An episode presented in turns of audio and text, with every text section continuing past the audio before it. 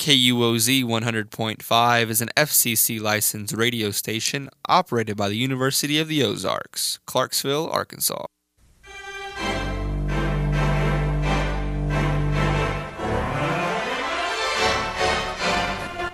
Hello, and thank you for tuning in.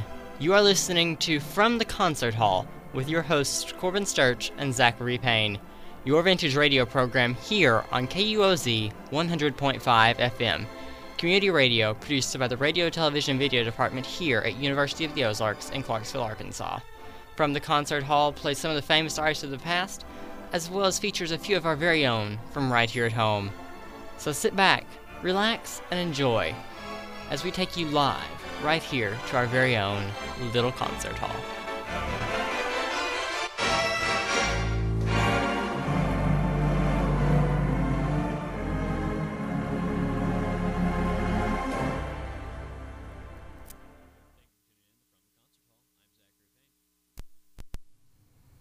Thank you for tuning in from to from the concert hall. I'm Zachary Payne, and I'm Corbin Sturch. With us this week, we have special guest Wesley Needham. Wes, say hello to the folks out there. Hey, all you guys. You know, we we decided to pick Wes up off the street. We decided to do something new this week. Instead of bringing in an artist and talking about them, we're going to continue our topic this week to the Renaissance, but get get outsider feedback here in the studio. Let them actually hear hear what they say have to say here in person right, Zach? Absolutely. Um, be a nice little change instead of having another musical background.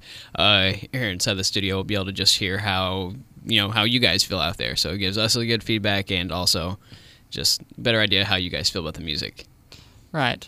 You know, partly it's probing to see where we can go with the show in the future, what what y'all really like, and part of it really is that we truly care about what you how classical music makes you feel and what the people out there feel about it. Absolutely. So, Zach, do you want to introduce us once again to the Renaissance? sure, I can introduce this a little bit. Um, the Renaissance is the uh, period between the medieval and the Baroque period. Uh, it's really that transitional period. There was a lot of change during this time, uh, both uh, religious, technological, um, uh, inside music, literature. There, it was just a really great time for things to be happening. Um, the church was dealing with a few uh, with uh, the Protestant movement, and so uh, with literature and art and music, they didn't have time really to micromanage anything, and so there was a lot of freedom, a lot more freedom there. Right. You know, he mentioned problems with the church. During the Renaissance, we saw the Protestant Reformation also, which is when Martin Luther split from the Catholic Church, putting his 95 Thesis to the doors in Wittenberg. After that, a few years later, he was excommunicated and he really reformed the church in the new sense that now you don't pay to go to heaven. Just because you pay doesn't mean your sins are gone. Now you get the actual, you actually have to love Jesus and work for Jesus and truly dedicate yourselves to that life in Christ instead of just paying a couple bucks to the priest and hoping it's all gone. You know. Absolutely. And then we also had the uh, the beginning of the Anglican Church with uh, King Henry VIII with his split from the Catholic Church, um, which was due to his uh, want to divorce his sixth wife, and the church wouldn't warrant it. Uh, his sixth wife, because uh, his other five, including his sixth, would not bear him any sons, and so this was the reason of that. But it started a whole other Protestant group. Right. We got the Anglican Church from that, which is what we know in America as the Episcopal Church or the Church of England, which is what Anglican means, England. Um, because at that time it was called Angloland, or you were called Anglican. but we, we saw Henry VIII forming his own church from that. And, you know, the Catholic Church, he's right. It wouldn't grant a divorce because his marriage had been consummated. Exactly and um, they had granted a few in the past for other reasons, um, uh, alle- uh, allegations of cheating, uh, things such as that. He was able to wiggle his way around, but inside this one, he had no other excuse than she won't bear me a son, and the church was like, "That's not going to fly." It's not a legitimate reason. Let's face it. Not at all. Uh, but yes, we saw the split in the Church of England. Well, the split to make the Anglican Church, Church of England, and this was 20 years after Luther, of course, but you know, years before we saw Luther splitting. Luther also had very humanistic ideas. Zach, you know a bit about that. Um, he, uh, Luther uh, adopted some of his ideas from uh, John Locke, who came before him. Um, his ideas were basically just that uh, humans have simple, basic rights being born into the world. Um, many of those rights that are included into our uh, Constitution today. Um, just like uh, the every man has the right to the pursuit of happiness, stuff like that. You have your basic rights that you're born with that no one can take away from you. And so that was something that John Locke had uh, come up with, and that Martin Luther pushed really hard, and uh, is included inside a lot of the Protestant groups. Right. With Luther and with the Church of England, we had growing out of them, of course, the Lutheran Church and the Episcopal Church and the Church of England, which were the churches actually formed from that. But we saw Baptists and Methodist the Church of Christ, eventually the Pentecostals. We saw the denominations we know today grow from that split. It's because of that split that we have those denominations. Absolutely. So, thank Luther. Thank an aggravated Henry VIII. you may you may go to one of those churches that split from that. And I mean, if you're Catholic, that's great. You you are the foundation for all of Christianity. most of Christianity. Yeah, absolutely. And um, and a uh, step away from religion, though, uh, we can't forget about some of the great artists of the time, like Leonardo da Vinci, uh, Donatello, Raphael, Michelangelo, all of those great artists. Where you know you go to Italy and you see all the uh, all the great paintings, all the great statues of marble, and like all of those were due in uh, due to the, I guess, freedom of art during this time. Right, with.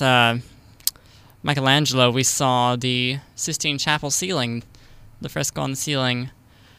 You know, we, we we mentioned this a few shows ago, but again, I just like to go back to the fact that he went he almost went blind painting that. Exactly. He just laid on his back and scaffolding, literally looking right up into that paint as he painted, and it just kept dripping down into his eyes. And it's phenomenal to think. I mean, to picture to paint something that large and only being able to see a certain amount of space at a time, it was a phenomenal th- feat to paint something that, and if, to be that accurate and that well done, and only being able to do so much at a time, it's crazy to think about. Yeah, Wes, Wes, when you look at um, Renaissance art and seeing things that come out of it, what what comes to your head? What what comes to mind? Well, um, due to the religious nature of the time, the the people were able to actually start thinking for themselves. Um, uh, John Calvin, uh, which came after Luther after he was uh, exiled. Um, he he he continued to give structure to what Luther was th- thinking and talking about, and continued his humanism and individualism, which those artists took full full pleasure in using. Uh, you know, yeah. all of them, and I mean that was the Sistine Chapel. They were able to uh, Actually, he was actually able to show his passion freely. Without I mean, nobody had to like pay him for that. He just wanted to do it mostly. Mm-hmm. And without having to have a necessary permission, mm-hmm. like they had it didn't they didn't micromanage everything that he was doing and have to approve every stroke. Right. Well, yes, he was commissioned by the church. It was all him after that. Absolutely. They didn't have a say in it. And that's how artists could command them at that time. It's like, yes, you can pay me to do this, but no, this is my work, not yours. Right. You you came to me. You wanted me. So you can sit back and I'm going to give you what you paid for. exactly. I think that's the mentality at the time. And then we also had uh, great movements inside literature during this time. Uh, Shakespeare, this was here, his era uh, over in England uh, with uh, all of his amazing plays that we all had to read in high school, um, and were rather dull at the time. But now, uh, reading, going back and rereading them, they're quite enjoyable actually. And then um, his uh, interesting bit of information. I've said it every week just because it's it's interesting to me at least. Uh, the Globe Theater, that's actually where the saying "standing room only" comes from. The uh, basic seating inside the Globe Theater was on the floor, and there were no seats there, and so that's where it comes from. So remember, folks, if you take nothing else from this segment of history, remember that standing room only comes from Shakespeare and the Globe Theater in England. Exactly.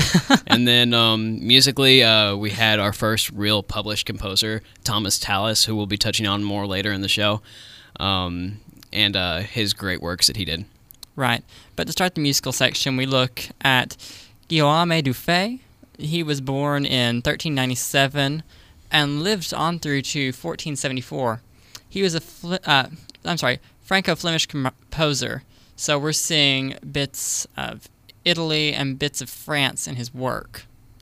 He was a central figure in the Burgundian School, which was a school of music there in the area of Burgundy in France, that really helped shape a lot of musicians, artists, and influential leaders at that time in the area. And if you remember from our last show, um, the reason why that area was so important to uh, to artists and musicians um, was due to uh, Philip the Good, or Philippe de Bon, or Philip III of Burgundy, however you want to put it. Um, he uh, he was a great patron of the arts, and uh, so that was due to Right. him. So just a little added information. He was actually considered, uh, uh, Dufay was considered actually one of the most famous and influential composers in Europe in the 15th century. So that, you know, this is really early on in the Renaissance. And actually, with his work, we see that because he was one of the last composers to use that medieval style, but also one of the first to use the new style in the Renaissance, the Mellifluous uh, harmon- uh, the Mellifluous uh, harmonics that were symbolic of the Renaissance, that more than one voice going on, on at once. With his work, so we see that most of them are nearly identical, and this was due in part, in part to the fact that at that time, writing the same way or you know nearly the same way over and over again was considered a perfection of your art, and that's to say, an, his style of music within music at that point that was distinctly him. But it also made his works memorable and memorizable, so the people who were singing them, if they sang one of his pieces, it was easy for them to pick up different pieces at that time. Music back then was not like we knew it today. You didn't get a page sing everyone's part. You just got your single lone part, and you were left to fend for yourself and having to figure out where you fit in with the other singers. Exactly. You had to be able to keep right on time, otherwise you would be lost in just a sea of music. Right. I think we we've experienced that a lot in chamber singers. We've um, we do a lot of Renaissance music, and we feel that because the parts aren't exactly the same. No, they overlap each other, come in at different times. It makes for beautiful choral music, but singing it can be challenging at times, and I can only imagine if we only got our one part. And Dr. Gorman has joked slash threatened us with that a few times, Yeah. and so hopefully not. And and that's what we saw with his music was an overlapping, unadorned plain chant. So everyone was chanting their own style and just this plain chant style, but it was also parallel motion. The music was almost identical with him in the way that it moved, but it was still individual all in itself between each of the parts. We also believe, just just a fun fact, history also believes that he is the illegitimate child of an unknown priest. They hmm. they think his father might have actually been a priest. How interesting. Yeah. Especially this being the time before the actual Reformation of the church, whenever, because Luther allowed priests to marry. right. Correct. Yes. Um, and so this was before that. So this would have been a huge no-no for that priest. He would have been in a lot of trouble. Talk about a scandal. But, you know, our, our listeners also have to remember that at that time, it wasn't the priesthood and the structure of the church was not nearly as strict as it is today and who gets in and who doesn't. Anyone could pay to get into this. And the priest basically had control over all of his parishioners. He was a very respected member of society and had great authority where he was. Absolutely. And so, I mean, with anywhere that there's power, it's going to get abused eventually. And so, it's hard to say, or you know, certain rules aren't followed, that kind of thing. Right. And with Dufay, he actually worked in the church his whole life. He even worked for a few popes. Now, whenever I was doing my research, I couldn't find the names in the books of these actual popes, but guessing from the time period, I'm sure we could try to figure out which popes actually make sense. hmm and he he was born and died in Cambrai. And a really interesting fact about his death is that at the time when he was, he died of an illness, but he was ill for several weeks leading up to his death. And he requested that the Ave Regina Caelorum be be played at, his deathbed, and between each of the verses, each each one of the each of the motets, he would beg for forgiveness and plead for forgiveness between each of these verses. So it would be verse and plead and verse and plead. And that was going to be how he wanted to end his life, pleading for that forgiveness from God that at, at, during the Renaissance and the medieval era, which is eras he would have seen both bits come and go. Well, come in. One, he'd see the medieval period in and the Renaissance come in, Definitely. but he would still have that huge influence from the the medieval period because that was the vast majority of his life. The medieval- Absolutely. the Renaissance period really hadn't taken effect when he died. It was still in transition. But sadly, the piece didn't get finished before he died, and he he did die without ever hearing it, without getting that last bit of his will portrayed. Now, the first piece we have by Dufay tonight is Entre vous. Zach, do you want to give the English translation to that? Absolutely.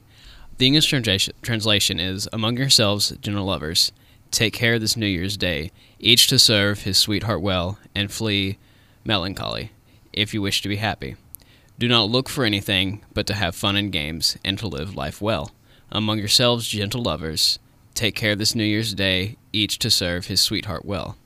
And do not concern yourselves with the envious ones who are traitor- traitorous and spiteful. Sing, dance, whatever anyone may, and whoever cannot sing, let him laugh. I cannot give you better advice. Among yourselves, gentle lovers, take care this New Year's Day, each to serve his sweetheart well and flee melancholy, if you wish to be happy. Well, that definitely fits into our Valentine's thing coming up this week. Absolutely. With Valentine's on Saturday, we saw a lot of love in that song. You know, Wes, how do you think how do you think music plays into love? How do you think it do you think it affects love? Other than winning over the woman or man, I think well, music has always been something that you know causes emotions to happen, or uh, you know, it's a, it's a way to turn them up in sort of a way uh, to kind of get what you want. So in love, you uh, usually see that you know it's usually men.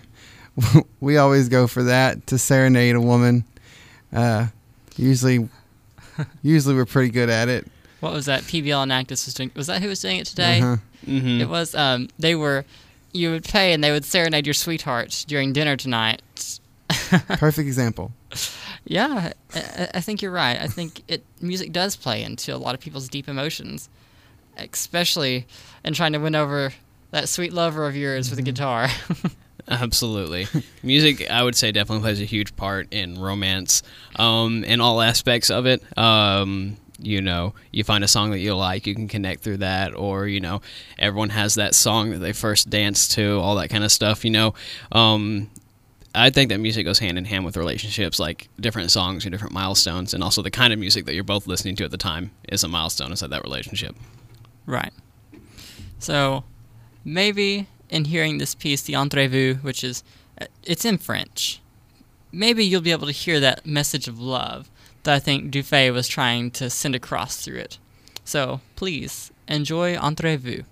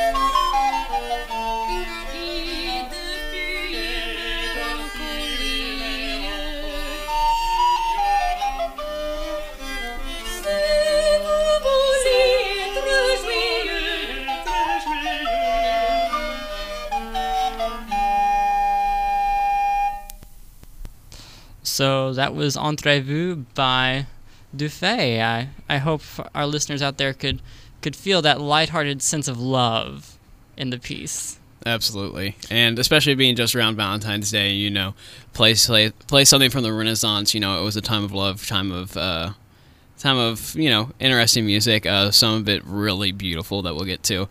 Um, play Right. something like that. You know, try and get the tears in the eyes, the you know beautiful Valentine's Day tears.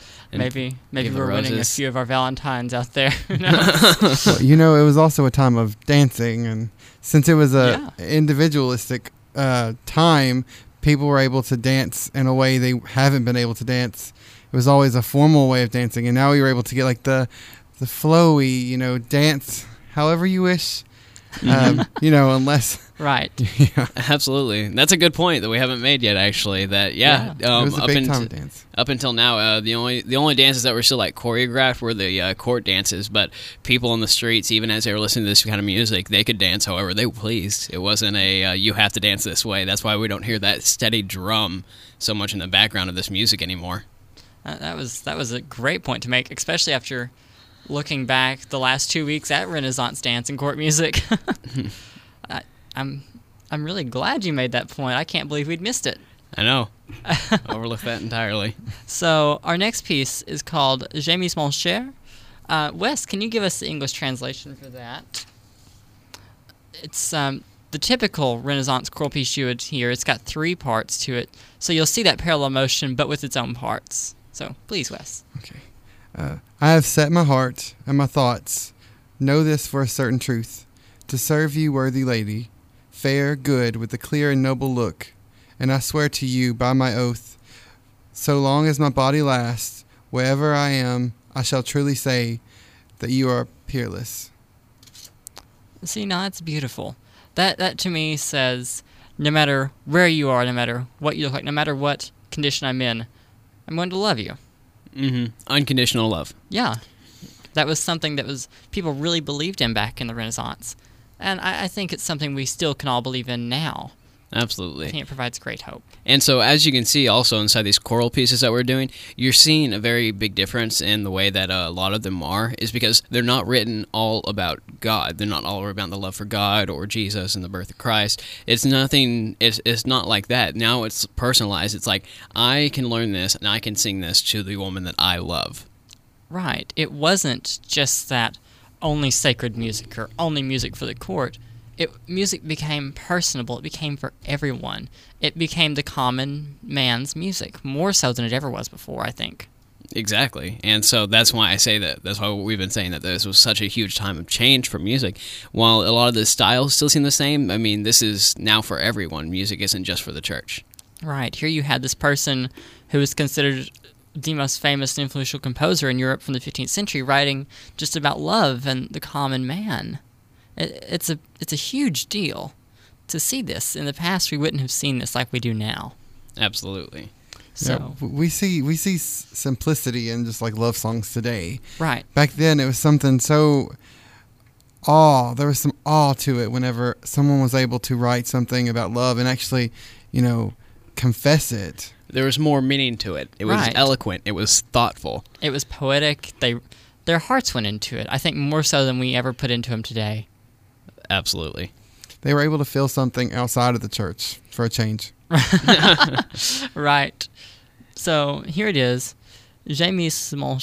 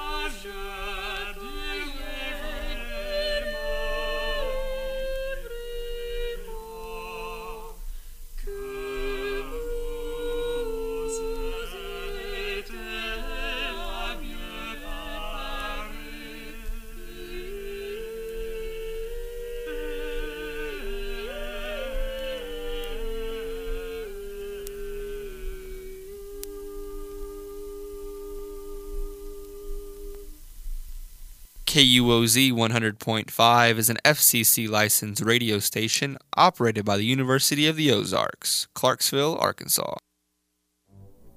You are listening to From the Concert Hall here on KUOZ 100.5 FM, community radio from University of the Ozarks here in Clarksville, Arkansas.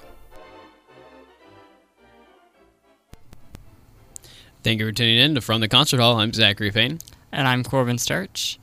If you've been with us so far, you've just heard about Guillaume Dufay, and we've talked a little bit about the Renaissance, uh, touched a bit more on the medieval, even touched back on dance, even. Things just- Absolutely. Just, keep going back. You know, to introduce also a guest tonight we have with us, Wesley Needham. Wes, would you say hi to the folks listening out there? Hi. Wes has been a great resource and a great addition to the show tonight to talk with us through the topics of choral music in the Renaissance. Zach, do you want to take us on to the next commu- composer who I know is your favorite tonight, Thomas Tallis?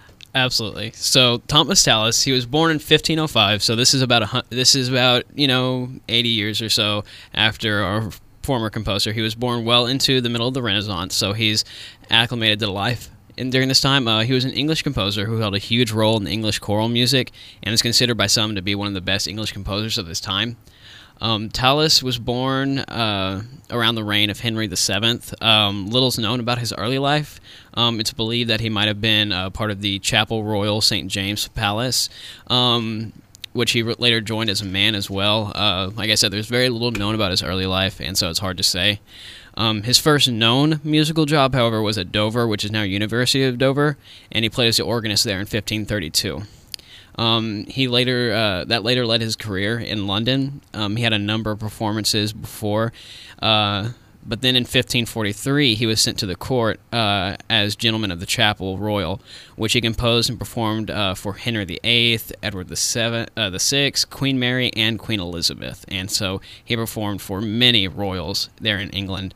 Um, and in fact, he was actually uh, one of the first composers to have his music pu- actually published using the printing press uh, authorized by Queen Elizabeth during the time, which was huge.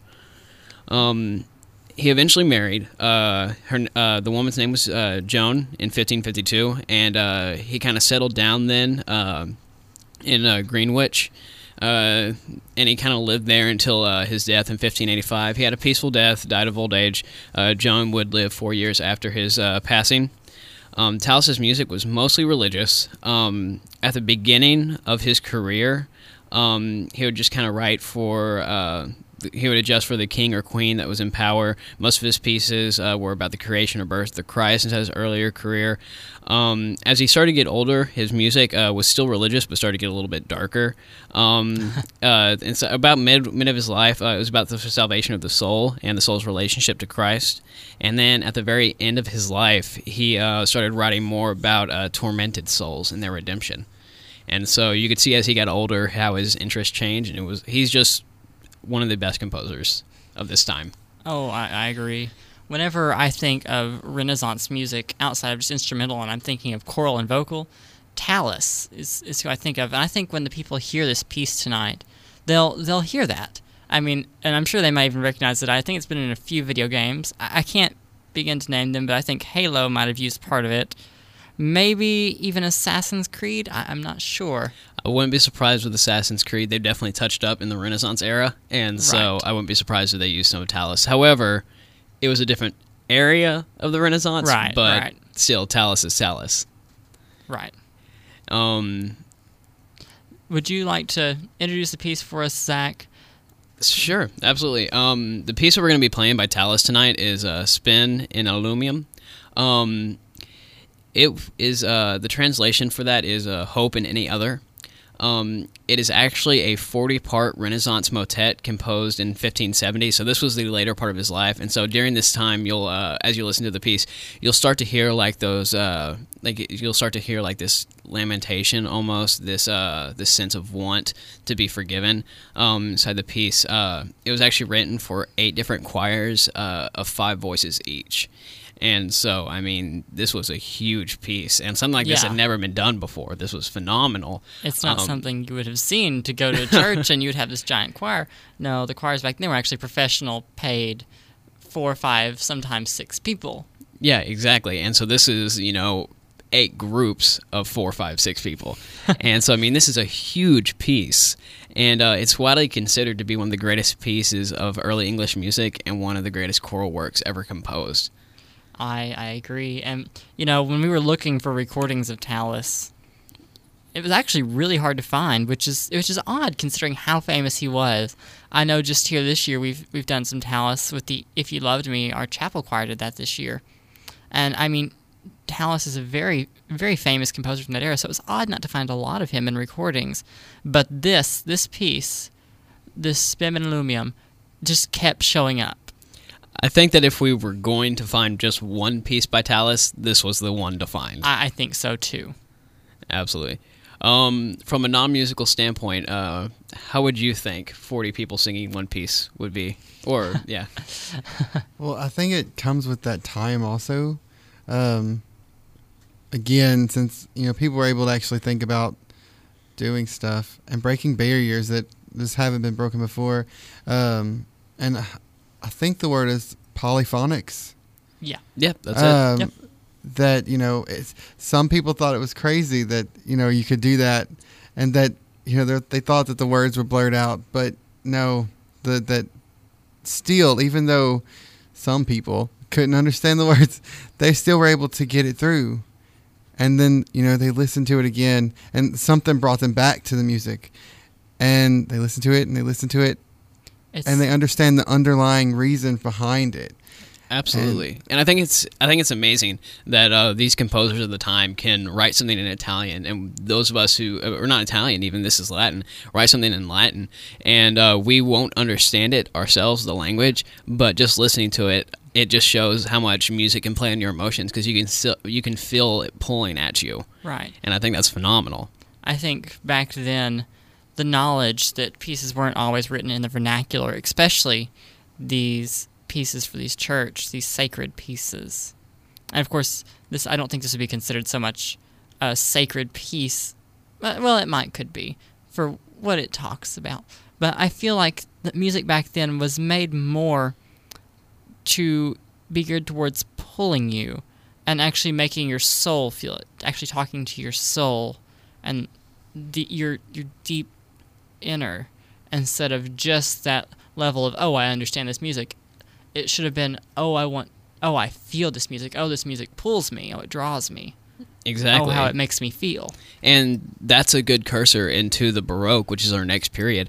The Baroque uh, is a lot about emotion. It's a lot of extravagant, and it's it's a lot of that, and it's a lot about um, just that general idea. And so um, it's a good cursor into the next area. So I mean, at the end of his life, even though it wasn't the Baroque period yet, he was starting to have those kind of feelings, and so this was a good cursor to that beginning of change into yet another period. Right. So I mean, let, let's let's see what our listeners have to say about this after they've listened to this piece. We're gonna we're gonna open up the phone lines after this piece goes off. The number to call is 479-979-1490. After we hear this piece, this Spem in Alium by Tallis, we want to we want to hear back from you. What what do you think of this piece? So again, that number is 479-979-1490 and enjoy.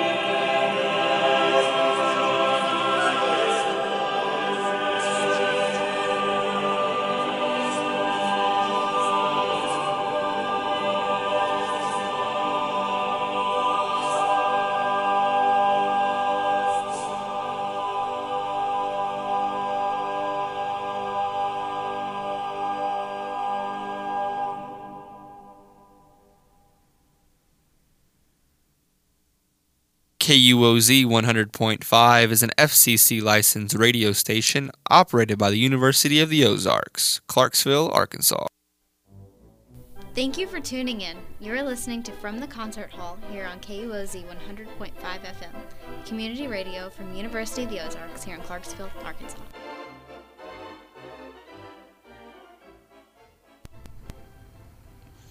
Thank you for tuning in to From the Concert Hall. I'm Zachary Payne.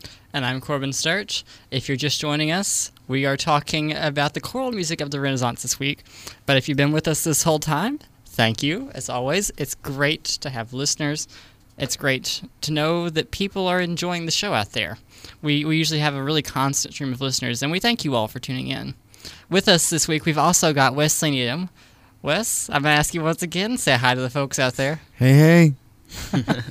So during the song, you two were off on a tangent. Do you want you want to tell the folks listening who couldn't hear what that was? I think they would really love to hear about your thoughts on music. Sure. Um, we were just talking a little bit more um, before we uh, play uh, play that song for you guys. We were talking about how uh, music really pulls at you and uh, the effects it has on you, and we were just talking a little bit more about the science behind that and uh, some of the studies that have been uh, been shown. Wes, I believe you're uh, telling me about some Russian scientists and some of their studies. Yes, uh, you know, leave it to the Russians to find out what alters the brain. You know, they, they were doing some EEG uh, studies, and they saw that people that listen to classical music, their alpha brain waves were uh, affected different than any other kind of music, and this allowed them to easily be put into a state of calmness. And I mean, it kind of makes sense that the, you know, at the time that this music emerged, there was so much conflict, so much, and, and a lot of inner conflict too, that, you know, these people needed a way to calm down. they they needed some calming music, and that's what they got. Absolutely. Yeah. I, I absolutely agree. And um, uh, some of the stuff that I was talking about was just that um, it shows like how music affects us. I mean, even from early childhood, we uh, we learn our alphabet through a song, and so I mean, it helps with retention. And uh, there are music therapy therapists out there who are uh, working with uh, children with uh, Asperger's and Alzheimer's, uh, or not Alzheimer's, Asperger's and uh, autism. They're working with uh, children with that um, because it helps them be more social. It helps them get past those barriers that usually block them because music is a universal language that people can connect through. And even with people with auti- uh, a- sorry, with uh, Alzheimer's, like I like I had messed up and said earlier, um, people with Alzheimer's even um, there have been uh, studies shown and uh, music therapists that actually help people with Alzheimer's um, help retain information a lot easier. Like the memories that they're losing can be brought back sometimes uh, through some of the music that's played. Uh, memories are so well associated with music. And uh, we do stuff like that all the time when we're trying to memorize something. You know, when we create a rhythm or something like that, and it just music's part of our, our everyday lives. Right. Now we're getting on to the end of the show. We're to our last composer, our last piece, and he was a very influential person at the very end of the Renaissance, going into the Baroque, and that was Thomas um, de Victoria. He was born in 1548 and he lived through 1611. He was the most famous composer of 16th century Spain. He was also a Catholic priest, an organist like Thomas Tallis, and a singer. He actually, instead of being a performer, though, he did prefer the life of a composer, and he, he didn't put himself out there in that sense, performing like Tallis would have, I think, as an organist. Which is understandable. As a Yeah. priest, he doesn't want to take any of the glory away. Right. Um, he was known as the Spanish Palestrina because he, um, historians believe he studied with Palestrina in Italy later on. And he was one of few composers back then whose families we can trace. We know what his uncle did, what his grandpa did, what his great grandpa did, what his great uncle did. We know about his family. Which is rare. Like Tallis, we have nothing on his childhood. And we only have one etching of him. But what's interesting with Victoria is we don't know a lot about his later life, aside from a few, a few smidgens. We know a lot about Tallis in his later life, but not his early life. With Victoria, it's almost the opposite. That's interesting. Um, he actually studied organ at the St. Giles School for Boys in Avila, uh, or so historians think. And eventually he got a grant from Philip II, the, the King of Spain at the time, which allowed him to go to Rome and study. That was which is where he met Palestrina and, and would have studied with him. this added the Italian influence to his music that we hear when singing uh, De Victoria. He was was also respected. Um, he would, he, in the religious community, he was asked about his thoughts before someone was appointed to a clerical position, which was very odd for someone who's just a common priest. They, the bishops would ask him, "How do you feel about this person being appointed to the cathedral?" What, what what are your thoughts on that? Do you care? That was very odd, and I think even today that's not something we see a lot of. No, just saying that just seemed off to me. Yeah, it, this is this is someone you thought would have rose to more power, but uh, that maybe to me suggests that he didn't want it. Maybe he liked the life of just the simple cleric. Exactly, and I think that may be one of the reasons why he also didn't want to step into the limelight and do any performances of his own. He just wanted to put out the music that touched people's hearts. Right. Eventually, though, he did leave Italy and return to Spain, where he spent the last years of his life as the royal chaplain. He he served Charles V, his daughter, and his family as their the priest of the royal family, where he lived in a convent not far away from the palace. He actually died later on of old age there in the um, the convent and was buried in an unknown grave. We we don't know which is his, and it still hasn't been identified today. Which happens uh, more often than you think to composers. We'll address another very famous composer as we get into the classical period who is also buried in an unmarked grave, and we still don't know where he is, and I think you'll be surprised. Right. And looking at Victoria's music tonight, we're going to look at one of his sacred works, part of the Officium uh, Defunctorum. Uh, this is the main part of it, which is a mass, and in it we're going to see the Offertorium, the Sanctus Benedictus, the Agnus Dei, and the Communio. So we'll see the offertory, the glorification of God, the benediction of God, the song, the the Agnus Dei, meaning Lamb of God, which is Christ, and then the communion setting. These all, of course, would have been Roman Catholic settings of the Mass, but this was um, Thomas de Victoria's own setting for them for a Mass. Absolutely. And as you can see, I mean, even though uh, with all the conflict on the church, there was still some very, very impressive choral music for the church put out during this time.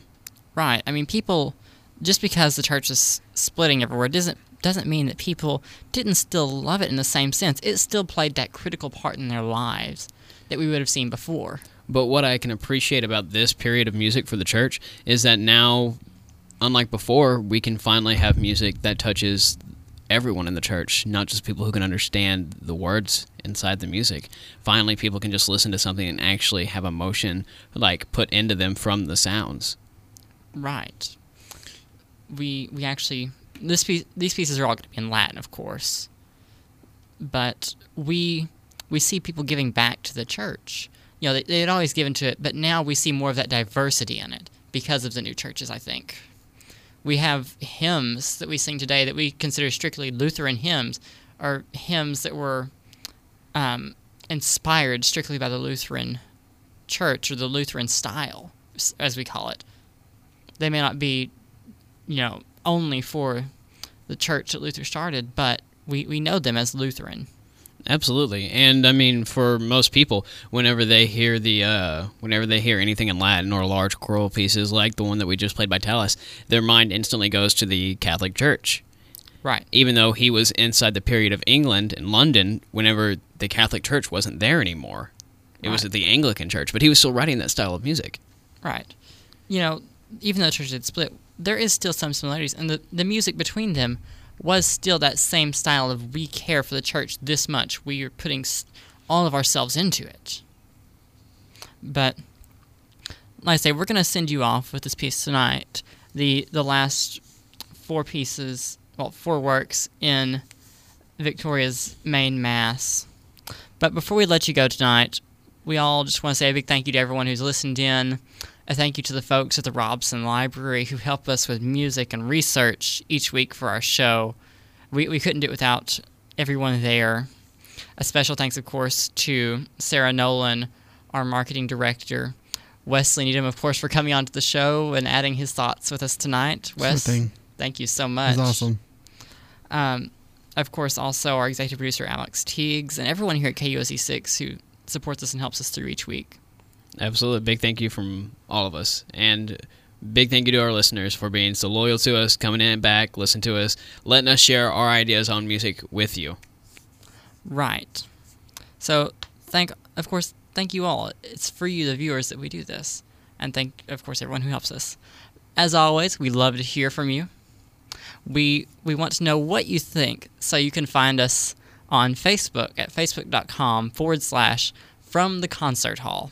Or you could just type us in that search bar there on Facebook and you'll find us. The page has become quite popular since it got started a few days ago. I think we're up to 56 or 57 likes in just a few days, which is great for a brand new show just getting started. You- Absolutely. And if you have any questions for us, any comments, anything like, hey, I really like that, you should play that again sometime, Tell us. let us know. We'll do what we can to make sure that we keep you guys happy. Yeah, we, we check our inboxes. And, you know, from the Facebook, you can find our other information.